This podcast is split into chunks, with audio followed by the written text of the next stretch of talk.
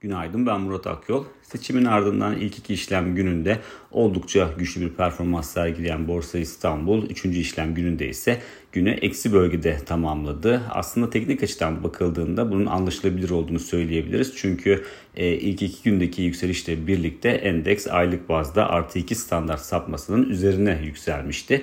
Ve geçmişe dönüp baktığımızda e, artı iki standart sapmanın üzerinde çok fazla kılınamadığını ve endeksin tekrar geri çekildiğini görüyoruz.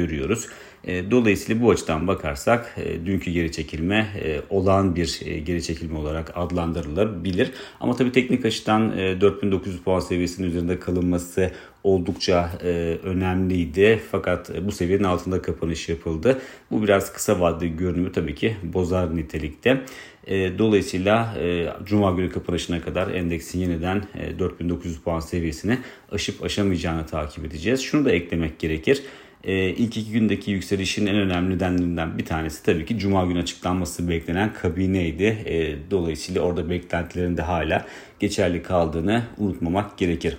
E, dolar TL kuruna baktığımızda orada e, seçimin ardından yukarı yönlü bir eğilim oluşmaya başlamıştı ki bu eğilim dün de devam etti ve muhtemelen de e, bu eğilimin bir süre daha e, korunma ihtimali e, yüksek görünüyor. Diğer taraftan e, bugüne bakarsak bugün veri yoğunluğu oldukça fazla. E, bugün içeride PMI imalat endeksi açıklanacak ki 10 ay arka arkaya büyümeye daralmadan ayıran 50 seviyesinin altında kalmıştı endeks ve Ocak ayında bu seviyeyi aşmayı başardı ve en sonunda 51,5 değerini almıştı Nisan ayında. Dolayısıyla şu anda aslında son 1,5 yılın en yüksek seviyesine ulaşmış durumda PMI imalat endeksi.